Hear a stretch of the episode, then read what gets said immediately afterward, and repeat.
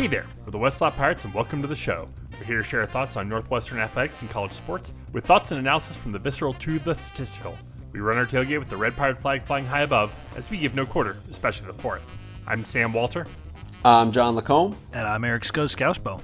Well, guys, uh, for the third time this year, we've got a schedule. Uh, I know when we, when we recorded last week, um, you know, after the announcement uh, that Big Ten was going to be back, we didn't have a schedule. That came out uh, Saturday morning in what is the what should have been the surprise of no one, the most drawn out uh, schedule release I've ever seen. Didn't surprise me, but still, that's how Fox decided to do it.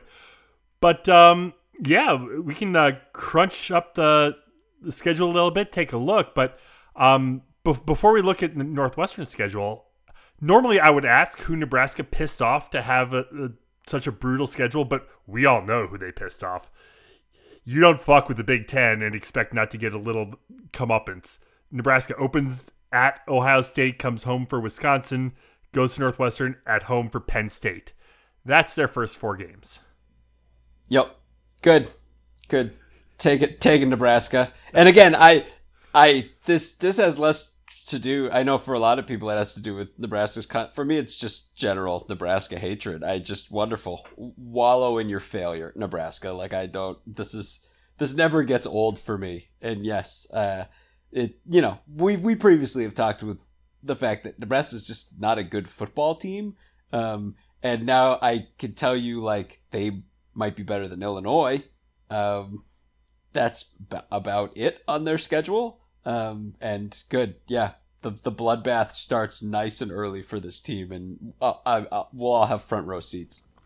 I forget who had this, but my favorite was a tweet that lined up um, Nebraska's AD's comments against the comments from uh, Arkansas and Missouri, who have been uh, awarded cross division matchups against Georgia and Alabama, respectively, in the SEC.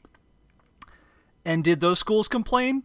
No. Their comment was basically, this is why, you know, the SEC is the best. It's it's a tough conference and we're excited to get into conference play. Like, suck it up, Nebraska.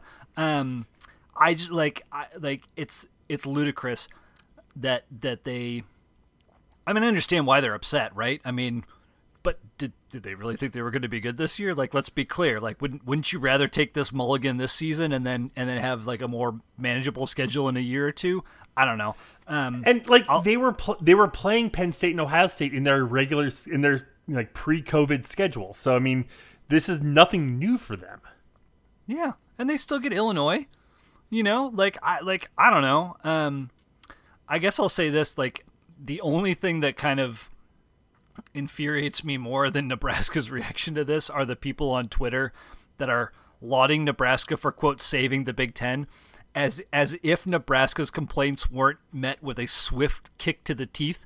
And then when Ryan Day opened his mouth, the Big Ten was like, "Ooh, maybe we should uh, should we should we take a look at this, guys?"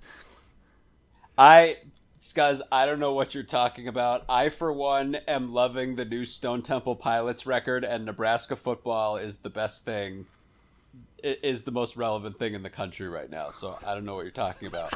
Um, um, no, so as, aside from, you know, we could we could do Nebraska jokes all night, but aside from that, I think the one thing that jumps out to me is how early Ohio State Penn State is.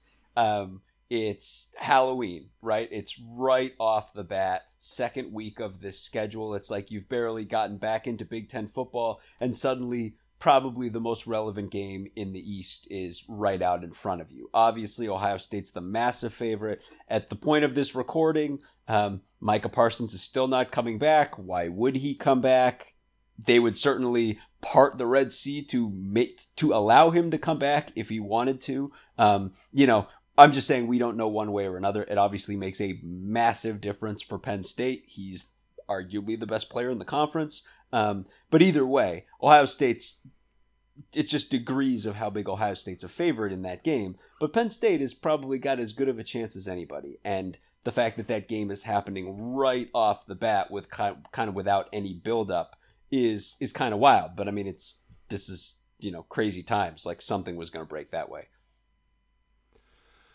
So let's talk about the Northwestern schedule because um, you know we talked last week that you know we had heard rumblings that we'd be dropping uh, one, we be keeping the same uh, pre-COVID matchups um, and dropping one of the road games. So you know we knowing that Michigan State was our is our protected rival, if you will, and Maryland was coming to Evanston, we pretty much assumed that those would be our cross division games, and lo and lo and behold, there they are.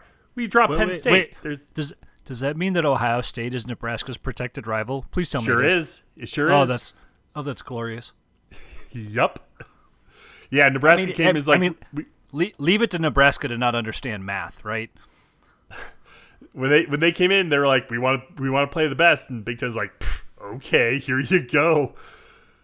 But uh, yeah, I again, I I'm not I, sure if that's going to be changing, but uh, yeah. I'm. I mean, I'm. I'm just this.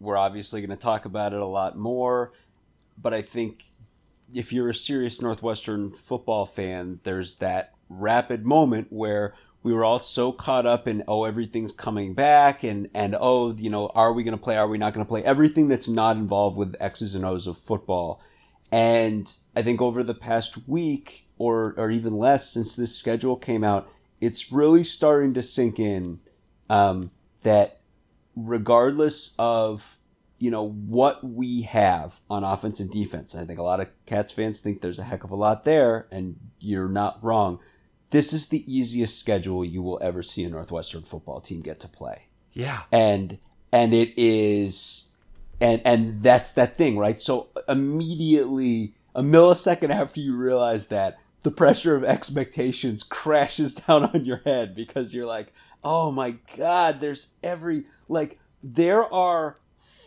uh, we play 8 teams. 4 of them have all caps atrocious defenses. Okay? I'm not underselling that.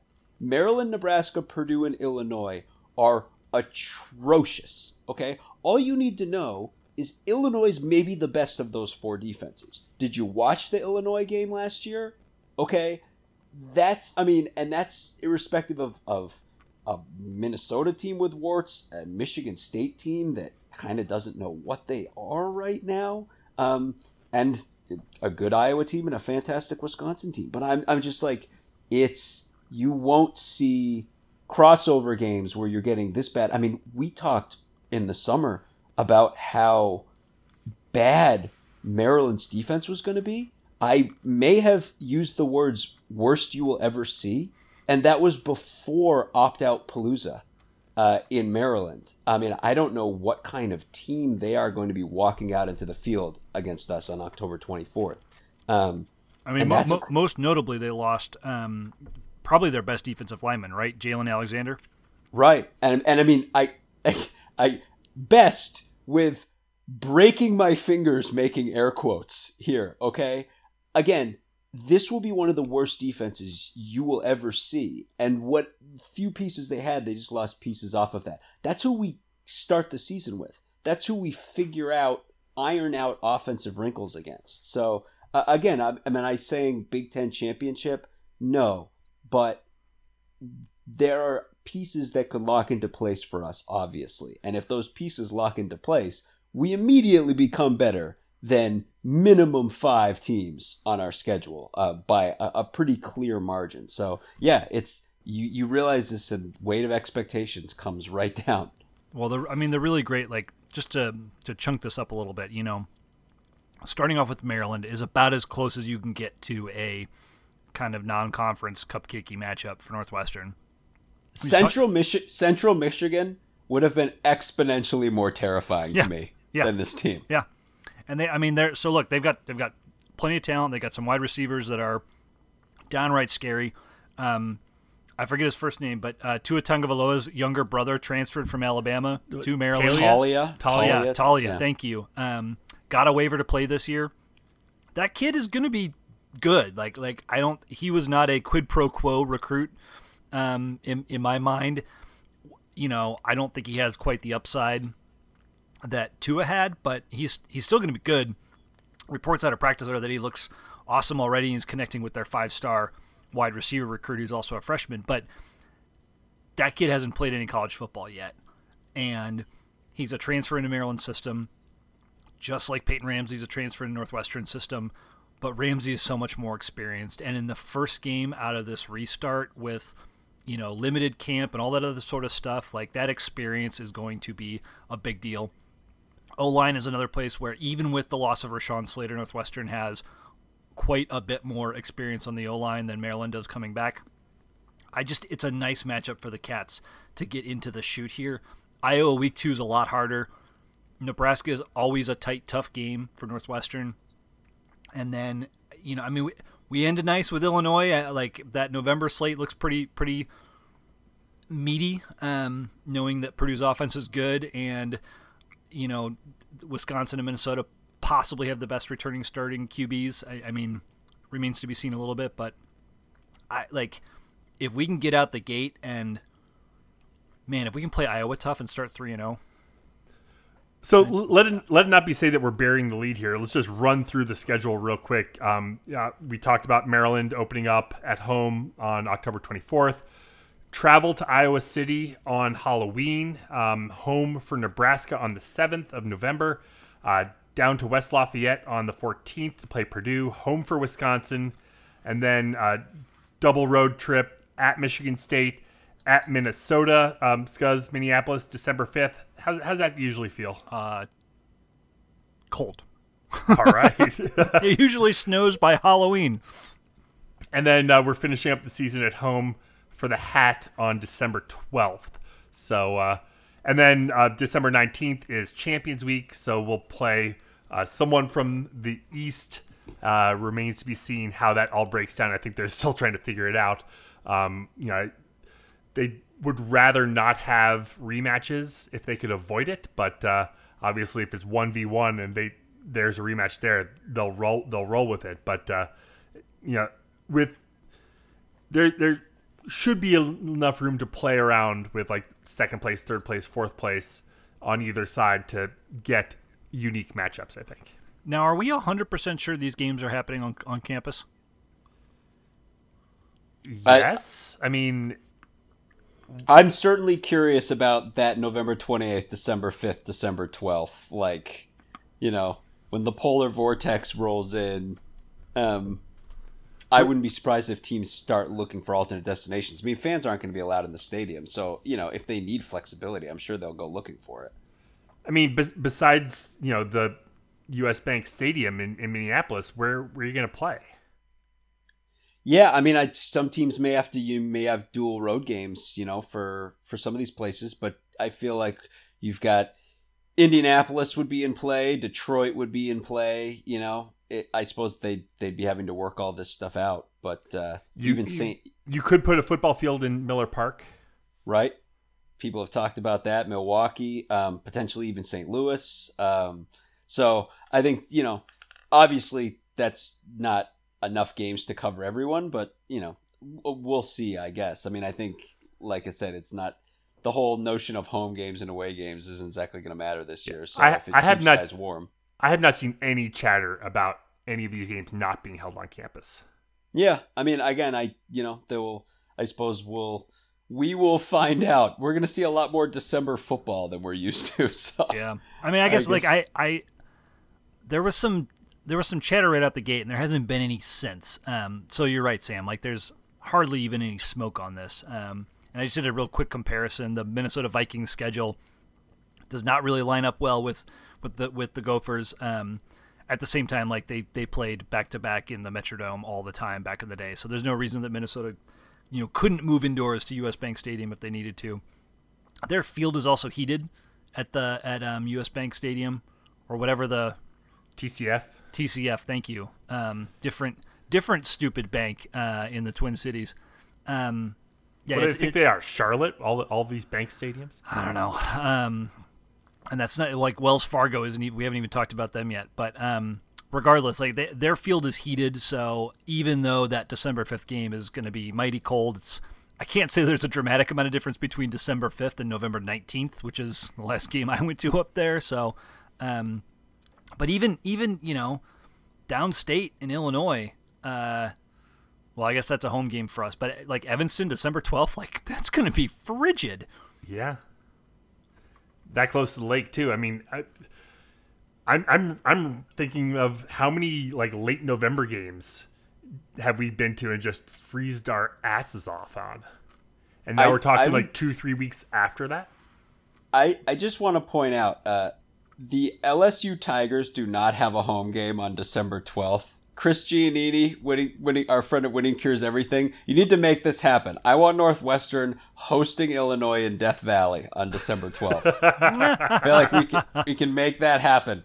You know, a tiger, you know, a tiger, a wildcat, you know, not a lot of change needs to be done. Midfield logo. I think I think we can make that happen. Keep our boys nice and warm. So at, at a glance at, you know, at this schedule, um, kind of going back to th these crossovers, Northwestern and Purdue might be, have the two easiest crossovers, if you will. Purdue's crossovers are Indiana and Rutgers. Compare that to our Maryland and Michigan State. Other than that, you know, Illinois has Rutgers, but they also have Ohio State.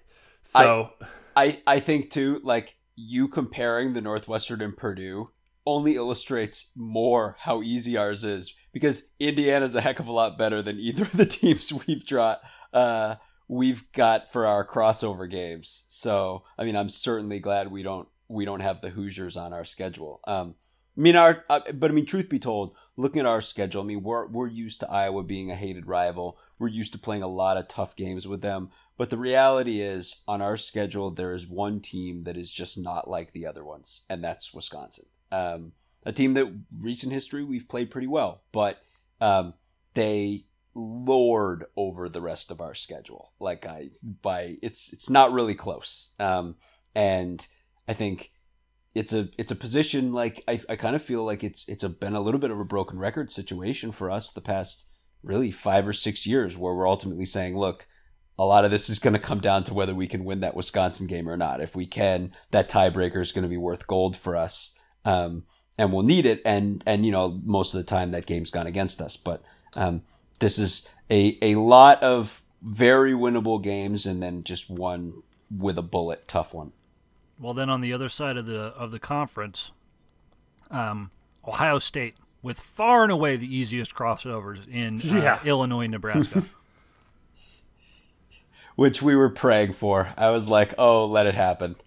Um, the there, I mean, Wisconsin, Wisconsin's got Nebraska, Rutgers, Maryland, and Illinois. I mean, Ohio State as Nebraska, Rutgers, Maryland, and Illinois on their schedule, as if they needed any help. Um, um, it's there will be some real bloodbaths, and, and like I said, you know, again, um, we all know Ohio State, Michigan, but the truth is, like, I mean, Michigan ain't got the kind of team Ohio State does, and it that Penn State game coming right off the top, you know, if Ohio State takes uh, Micah Parsons list Penn State um, team behind the woodshed in week two, I think a lot of this is going to feel academic really quickly. Um, so, but we'll see. Um, you know, some crazy things certainly could happen. Obviously, though, I think no one, I would say, in the Big Ten wanted to play this season more than Ohio State did.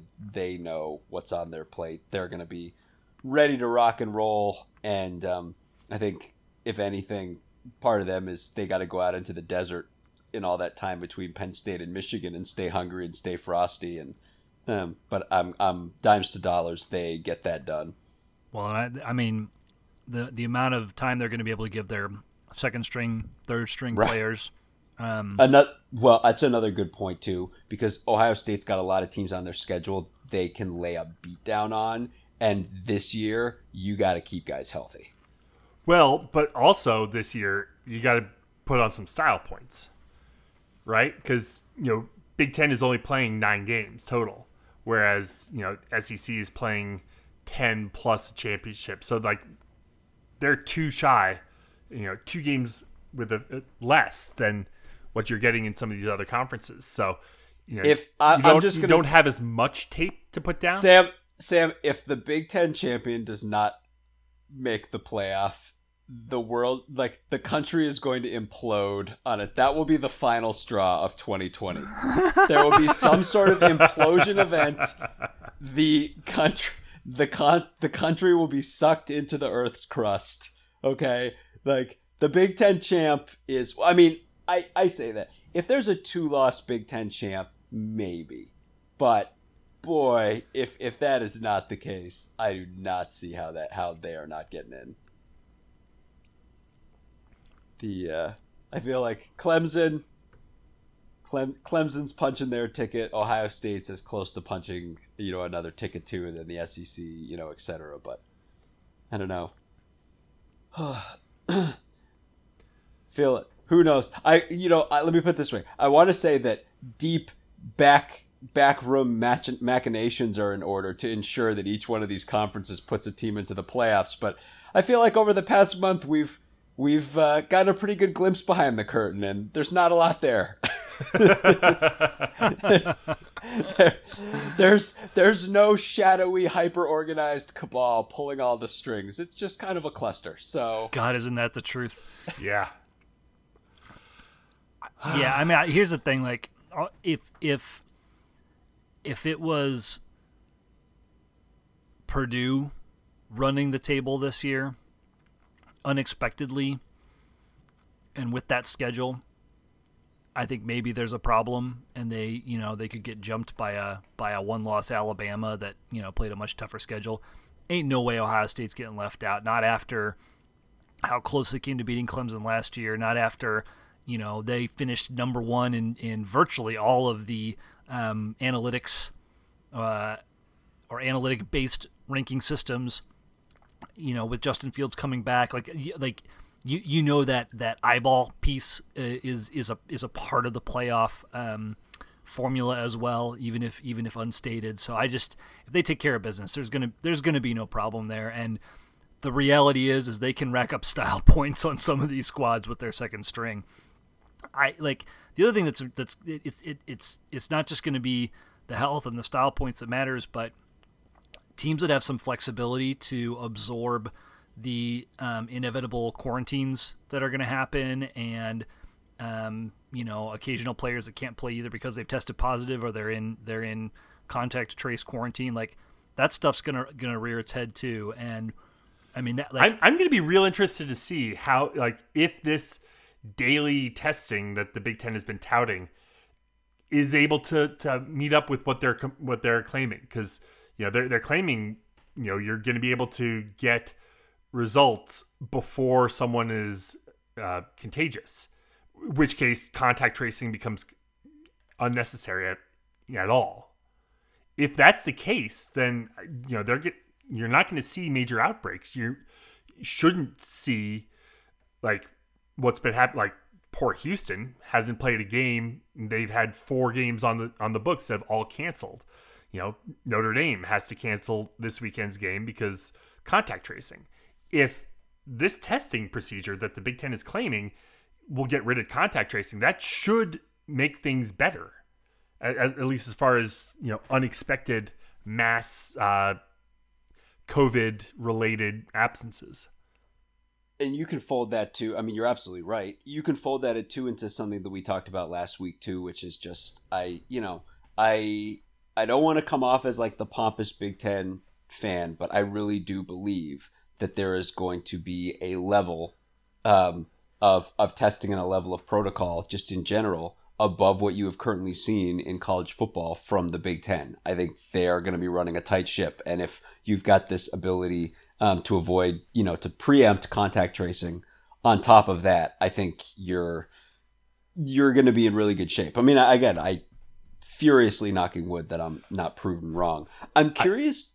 I, oh, go ahead. No, I, I wonder if there's something to the uh, the fact that you know these kids. So the Big Ten players had this taken away, like it was canceled, and yet they got it back. They they had their second chance, and maybe that's not the case for for the conferences that didn't cancel. They just sort of waited it out. So maybe they didn't take it as serious. I don't know. Well, I, I, no, I mean Notre Dame like got to the precipice of that. Sure. I mean, like their their president basically told the student body and the football team like shape up or or we're shipping you all home and shutting this thing down. So um, they definitely got to the precipice. And I'm trying I'm trying to dig around right now to figure out how frequently Notre Dame is testing their players. Um, and I don't I can't tell if it's if it's weekly or I, I know it's more than weekly or I know that's I know I know it's more often than, than once per week, but I can't tell how fast it is and, it, and if it's the type of test that the Big Ten is going to be administering or not. But yeah, it's going to be really interesting how that plays out.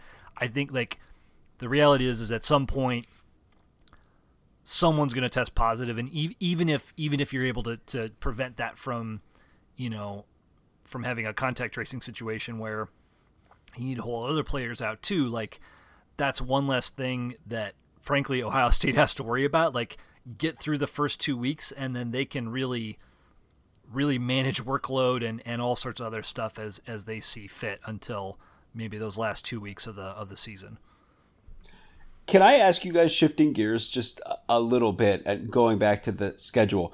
with this laid out in front of you, uh, do either of you guys have a sleeper? A not Wisconsin, a not Ohio State, certainly, but someone you know where if if you got the right long money, you would take that team. Who would it be?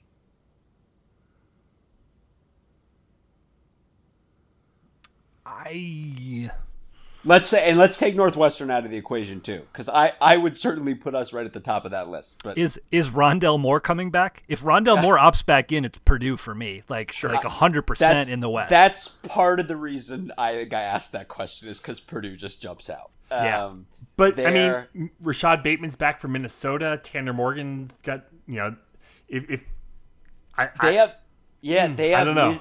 They have Michigan though. I mean, unless if, if they, if, you're absolutely right. If they well, jump on Michigan week one, then absolutely all bets are off there. If, if they don't have an offensive drop off, losing Kirk Ciarrocca, I'll I'll be stunned. Sure. Um, but you're right. If they don't, then they're then I mean they can. I mean the interesting thing though is is you know they were a better top to bottom team last year for sure, and they got smoked by Wisconsin. So that that's a hurdle that they still need to figure out how to climb. Right. And it's so this is this is so funny. Yeah, because only because with Minnesota we've we've just they're the only team we have yet to preview right now. Well, and Illinois. And it, the, o- the, only the only football okay. team. yeah, yeah. Um, but but I mean, you know, we've talked about with more if Rondale Moore comes back, you know, and again, we don't know. We know he hasn't hired an agent. We also don't know if that means Bupkis. These guys should have been able. These guys should be able to drive back onto campus in Lamborghinis and be like, "Yep, this is agent money. I was. This is just my bags of money that I just blew." And the NCAA should be like, "Fine, come back. this is all. This is all a cluster. Come play." Um, but either way, I mean, even without him, we know Purdue's offense is still ter- terrifying. Um, and yeah, you could totally talk me into Purdue jumping on Iowa week one um, and then suddenly already you're looking ahead to that Wisconsin game. And, you know, maybe they take it on the chin to Wisconsin, but, you know, we've, you know, we talked, check out our Wisconsin preview. We kind of talked in our Wisconsin preview that maybe there's some sort of situation where things get crazy and, and Wisconsin, you know, in a, some weird way gets leapfrogged by a team they beat, you know, in the season. And, and Purdue could be that team it's it's harder for me to find a a um, sleeper in the East just because if it's not Ohio State and Penn State, I, I don't reasonably see how any of the either of the other teams. Everyone else has to play them. Either right? of them, yeah. Like let alone they, they, can beat one, let alone both of them. So I like Indi- Indiana's the classic example, right? You're like Indiana probably gonna have a pretty good football team, and then you look at the schedule and you're like, oh my god. Like if they shocked Penn State week one, and then Penn State beat Ohio State week two, and then Ohio State beat Indiana week th- like six or whatever, and they all won out otherwise. Right. I mean, Indiana still has to play Michigan and Wisconsin and Purdue. I just and I Purdue, don't see yeah. it. Minnesota, Min- yeah, Indiana could easily go three and five with an excellent football team in the schedule. There's, it's just absolutely brutal for them. Yeah. Um, what's laid out in front of them. Well, then they then they'd get a nice juicy matchup in uh, championship week, right? Yeah, R- right. Redemption opportunity. So, uh, speaking of uh, win win losses, um, Northwestern's showing up in Vegas as a four win over under. Are, are are we, I mean, a, I- fi- are we- we, we- only a 500 team with this schedule? I don't think so. As John said, there are four terrible defenses. Um, and then I just I, I, I don't know like there's there's a lot of uncertainty around Northwestern, right? And like on one hand you can say last year was an aberration. On the other hand, you can say new OC, new QB, like we like lost best offensive player, we just don't know. I, I mean, I can't stress enough. If you look at, at our schedule, every team that we play this year, and and then include us in that group, the best defense is Wisconsin. The second best is us, and there isn't a remote third place. Um, it is, I mean, not a remote. I don't want to say that. I'm not going to throw Michigan State's defense under the bus, but that team is just a team working out some serious stuff. But there's no doubt it's Wisconsin and Northwestern. Um, those are the two best defenses in the conference, and um, they're, Over I mean, Ohio State? Really? no, I mean in in the West. Okay. There are other good defenses. I, I don't want to throw shade at Iowa. I don't want to throw shade at Michigan State. Michigan State's saying- not in our division. Right. No. True. Right. Right. Right. Um, but I I'm just saying like looking at the teams that we play. Oh, like, gotcha, gotcha. Okay. My I know this. Uh, I made a mess of this point, but my point is our awesome defense from last year that got no help from its offense whatsoever did not go anywhere. That defense is back, and um, it's you know that we're going to go to war with that, and you know that's where your mind should go anytime someone's talking about four wins off of this schedule because um, we are going to be as good you know in the trenches and as good on the defensive side of the ball as most of the teams we're going to be playing. I mean, assuming like if our offense goes back to like an average Mick McCall offensive year as opposed to a horrific Mick McCall offensive year, like say 60s in S and P plus, which is totally viable given the QB and and offensive coordinator. I think if you even if you look at Bajakian's track record, that's generally where he's landed when he's when he's shown up at a new team. Um, like th- that should be enough to get us to five wins. If our defense, you know, regresses maybe a little bit and our offense, you know, goes kind of reverts to the mean. Um, and then and then you can you can play that forward, right? So let's say our offense improves beyond the mean or our defense doesn't regress or regresses less, right? Like now now it feels like the Iowa, Michigan State, Minnesota, Purdue tier is extremely attainable, and now you're talking about well, now we're a, now we're a, a perfect game against Wisconsin away from mm-hmm. from doing this, and then there's the the the upside scenario, which is Peyton Ramsey can lay some claim to being the best returning QB in to, to the conference in the West. Um, he's not better than Justin Fields, but maybe is better than all but Justin Fields. And with a offensive coordinator and full control of the offense, as you recall, he was he was second fiddle in Indiana, um, and a and a defense that far outperforms the one that he had with the Hoosiers. That a West another West Division crown is certainly within reach. I, I mean that's that's absolutely an upside case, and we need a lot of things to go our way. Um, but it It's- is it's- not it is not crazy, and I like. I'll be. It's funny because I feel like this is what we said going into last year, um, albeit less um, le- le- le- uh, on more uh, on a more solid foundation. But it sounds a hell of a lot like the words we were saying going into 2018. It does. Yeah, and you're right. Mick, and Mick McCall's not here anymore, and we're we have a quarterback whose production at a Big Ten level is not something we have to guess at. We know exactly what he's capable of, and there's plenty of tape. Um, so yeah, the the ceiling for sure. We're, we're we've got weeks to to get into the nitty gritty of this. Really, we have a month um, to to go over this with a fine tooth comb, and we will. But um, yeah, the Yes. ceiling is the ceiling is winning the West and playing Ohio State in the championship game. That is the ceiling, and um, we are going to be getting into it in in deep detail.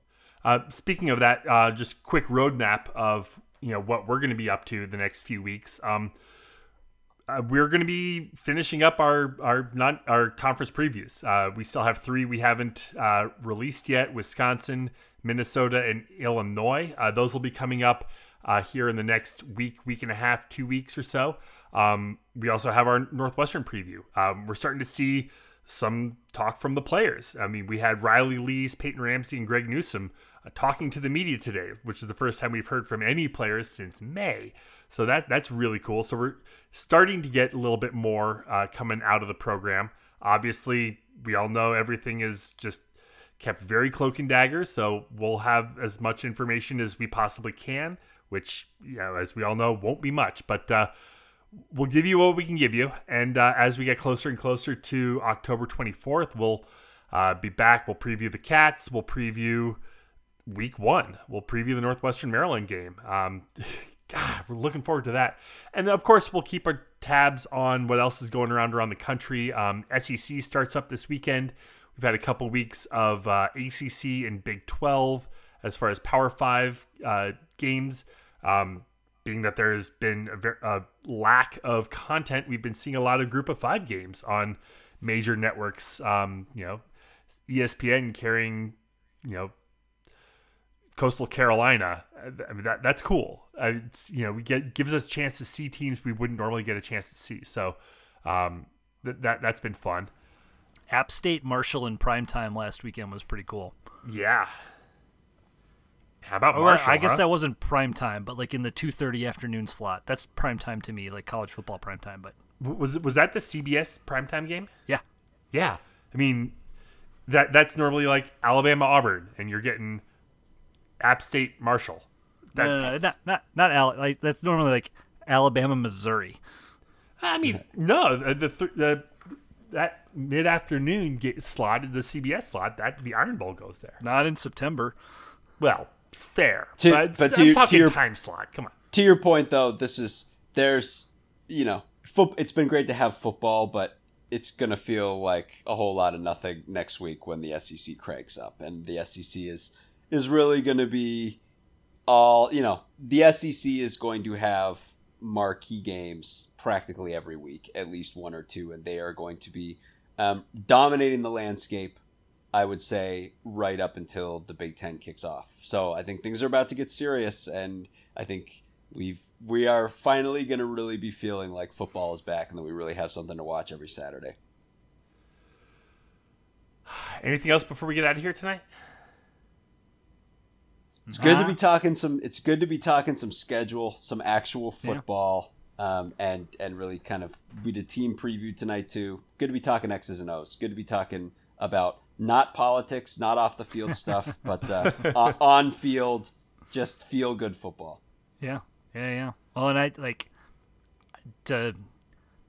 You kind of opened the door for me a little bit there. Like I'm not going to go deep on it, but just like I think it's worth calling out while we have seen what five to six games canceled each weekend, um, there have, at least to my knowledge, not been any reports of players being hospitalized um, to, due to COVID. Uh, NFL quarterbacks having their lungs stabbed by their medical trainers, um, oh not notwithstanding. Oh. Um, but like the some of the concerns that that people had, right? Like have have um, thus far uh, not been not been a problem, and that's um, that's good. That's really good, and we hope that it stays that way. Absolutely. Well, let's go ahead and leave it there for tonight. Uh, head to our website, westlotpirates.com, where you can leave comments and questions. Find us on Facebook, Twitter, and Instagram at Westlot Pirates, and email the show, westlotpirates at gmail.com. Tune in next time as we give our visceral and statistical views on Northwestern athletics. Look for us in the west of Ryan Field flying the red pirate flag because we give no quarter, especially the fourth. For John Lacombe and Eric Scasby, I'm Sam Walter. Thanks so much for listening. We'll see you next time.